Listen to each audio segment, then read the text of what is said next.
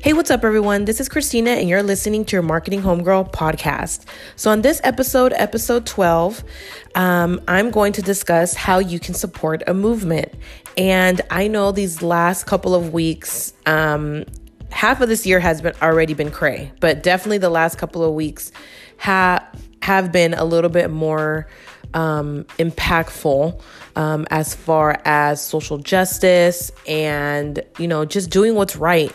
Um, and it may I had another episode that I was gonna um, talk about, which was TikTok, but I felt that releasing that episode would come off as I'm ignoring the issue. And that bothered me. I definitely don't want anybody to think that I'm ignoring the issue. I'm definitely observing and donating and participating on the back end, um, kind of doing my own thing and making sure that my I have this conversation with my kids because my 7-year-old is looking at and experiencing what's going on as far as the pandemic and, you know, seeing everything at school and you know, we live in a city where, unfortunately, one of the victims of police brutality, um, Sean, who was from San Francisco, um, you know, was shot. So, you know, there's a lot to discuss. Um,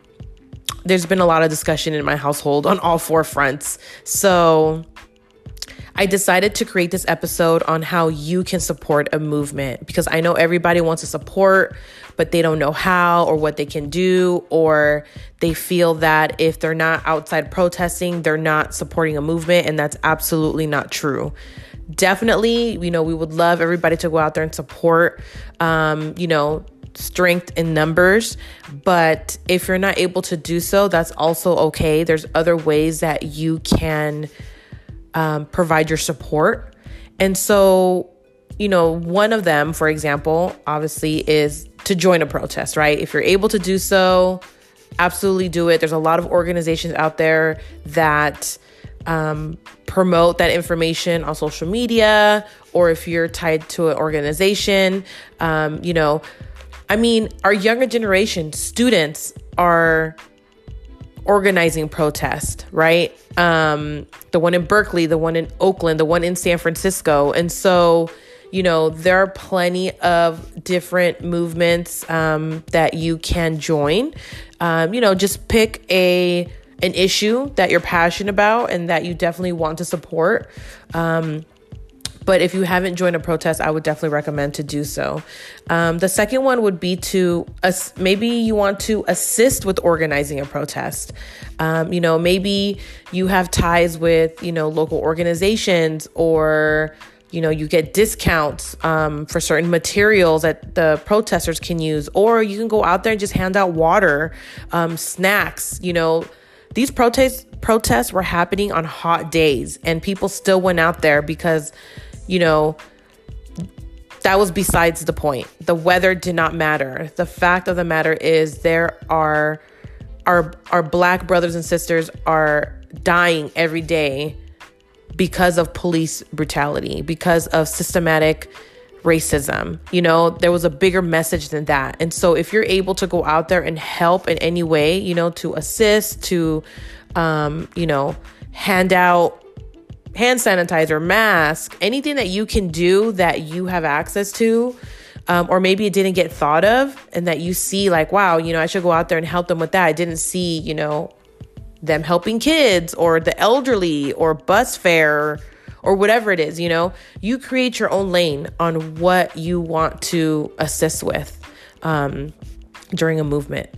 Uh, number three would be to donate to a local organization. Um, I definitely had to brush up on my skills on local organizations because I there's so many of them now, right? And I did not want to discredit the ones that I, I wasn't aware of. So um, I did my research, I asked friends, and I was able to, um, you know, look at local organizations that are at the forefront of local issues in our community, you know, in Oakland, in Vallejo, in San Francisco, in Fresno, in Modesto. I mean, it's everywhere. Um, there is an organization you know, in a in a city near you. And so um, I just want you guys to kind of keep an open mind and definitely do research about um, local organizations that you know you would like to donate to. Um, I'm gonna have a list of links um, on my website for you guys to go to if you guys want to go ahead and donate or if you guys want to look at the different causes. Um, a lot of them support Black Lives Matter. Um, a lot of them support, you know, kids in cages, immigration, undocumented immigrants. You know, that has always been, you know, all the time. Um, you know, so there's those organizations. Um, I'm starting to see some about higher education. Um, you know, the rent strike. I mean, there's so many of them that you can research. So if there's something that you, again, you're passionate about and you want to donate, I would definitely recommend to do so. Or even just to look, you know, you can look and see, again, how you can help. Doesn't have to be money, but just how you can help with those um, those issues and to that organization. Um, the fourth thing is create awareness of the cause. You know, by sharing information. Like I know I'm constantly sharing information um, on Bay-Love Housing, on Bay-Love Marketing, your marketing homegirl. Sometimes I don't even know what Instagram page I'm on just because there's so many information that's out there that I want to share with you guys. But um, you know, I'm sharing stuff even if it doesn't pertain to me because it could pertain to you, you know, it could pertain to somebody else you know. And so just sharing, reposting that information goes a long way. And that's how a lot of information gets passed on, you know? Like if we want to think about how movements were created back in the day, right? The Chicano movement of the students walking out in East LA, um, the civil rights movement, the women's liberation movement, the United Farm Workers movement. There's so many movements out there that did not have social media, right? Everything was just based on word of mouth, phone calls, and printing, right? Printing flyers. And so if you think about the way that they organized and they, you know, made themselves known, you know, they had a clear message and you know thousands of people showed up in different cities you know everybody was aware of what the other city was doing what the uh, what other high schools were doing i mean the communication was just on point so we definitely have more of an advantage our generation today, 2020, social media, you know, the news outlet, um, obviously phone call, text messaging. You can continue to print flyers. Um, you know, there's just so much that we can do. So, so again, if you see something that you feel is informational, you want to create awareness, you want to, you know, educate people on what's going on, I would continue to do so. Um, and then the last thing is just to educate yourself, continue learning about the issues um, that you're passionate about. And I keep saying that because I don't want you guys to be phony on donating money or picking a cause just because, you know, just because it's it's just, you know, so familiar. Like I really want you guys to to dig deep down inside and be like, "You know what? Fuck this." Like this is not right you know, this is wrong. I want to do this. I support this organization. I absolutely want to see, you know, kids come out of cages. I definitely want to see, you know, um, you know, our, our our our black community get treated equally as everybody else.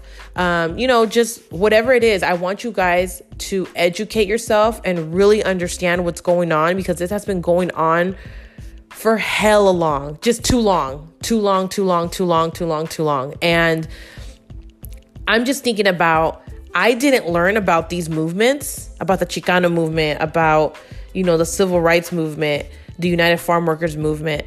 Um, I didn't learn this until college. In my 20s, I'm learning that Chicano students from East LA organized a walkout because the education system was discriminating against them. I mean, they couldn't even use the bathroom, they couldn't even speak Spanish in class. They were not even given equal opportunities as, you know, non Chicanos to attend college. They weren't getting opportunities for scholarship. um, you know, it's just it goes way deeper than that. But those are just the few of the of the issues that they were fighting for, and these were high school students, you know, and the fact that they had to think more like an adult than the damn adults that were managing their education. I mean, that to me just blows my mind you know? And I feel like that's why I'm also so passionate about education for my kid because I'm responsible for my kid's education and I'm my kid's advocate and I want to make sure that my kids get the best education or the best opportunities. And I really don't depend on the schools. I really don't. Like, I question everything. And you know, and I shouldn't have to feel sorry for that. And I don't want to hear an excuse that we're underfunded or we're this and that. Like, you can still make time for my kid, you can still show compassion um, in the job that you do, don't make it all about a money issue, you know? So, again, educate yourself, continue to learn about the issues that are at hand, continue to learn about our history, you know? If you're, you know, Latino, you know, there's a lot of movements in Central and South America and Mexico that were happening um, back in the day, you know? to create awareness of the, the treatment that they were receiving from the government. I mean, in 1968, when there was an um, the Olympics were there um, in Mexico City, students were protesting outside of the Olympics to show, you know, tourists and incoming, you know, people that were coming into that country, like, hey, here's my my country hosting, you know, a million dollar um, sport event and we're treated like shit. You know, we're living on the streets. We're eating food from dumpsters, you know? And a lot of the Olympic athletes saw that, especially the black athletes. I mean, if you guys want to look at um there is a a video on Netflix and it's just crazy. Like I can't think of it of the word right now. I can't think of the of the movie, but um, the documentary. I mean, I'll put it on my blog, but um, it was the two uh, black athletes that won the track and field. Um, you know, the ones where you see them, you know, do the the the hand gesture of black power because you know they were the only ones who did it and had the courage to do it. And because of that they got reprimanded. And there was even a big discussion to remove their title from the olympics. I mean it's crazy. And but if you think about it, it's no different than today. Look how we're judging Colin Kaepernick. He's been saying, "Hey, my people, black the black community, police brutality, you know, systematic racism. I'm going to kneel down to create awareness." And look at that. Everybody twisted it about you're disrespecting the flag, you know, um I have, you know, families who who who were in the war, who were in the military, and guess what? So do I. And I did not find that offensive, you know? I was able to educate myself and and learn about what Colin Kaepernick was saying, but everybody else twisted it and making it something that it wasn't because they were uncomfortable with the reality of Colin Kaepernick and what the black community has been saying their entire lives. So, again, I cannot stress enough educate yourself, you know, and stand up for what you believe in, you know? Um, that's really all I have to say. I mean, I can really go on, but I, I, I really meant to kind of, again, I like my podcast to be a little bit shorter, but I just want you guys, I wanted to give you guys this, you know, quick podcast update because I have a lot of things coming up. Um, I definitely want to talk to you guys about the Chicano movement, about the civil rights movement, um, you know, stories that you guys have not heard of. The women's liberation movement, if you've not heard about Gloria Steinem, women thank her because there are a lot of things, you know, in the 60s and 70s that women were not allowed to do. And a lot of them had to do with our women productive uh, production. Um, birth control. Again, things that we're still dealing with today, right? Men controlling women's bodies. So she was at the forefront of that.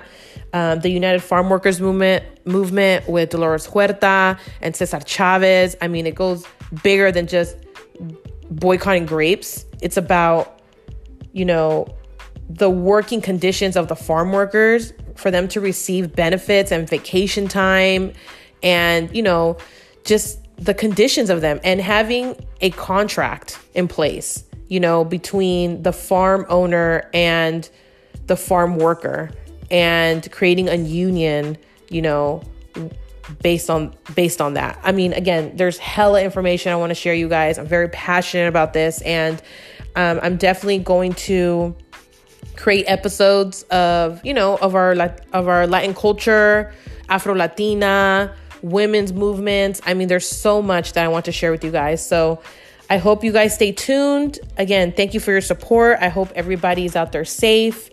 And I'll talk to you guys later. Peace out.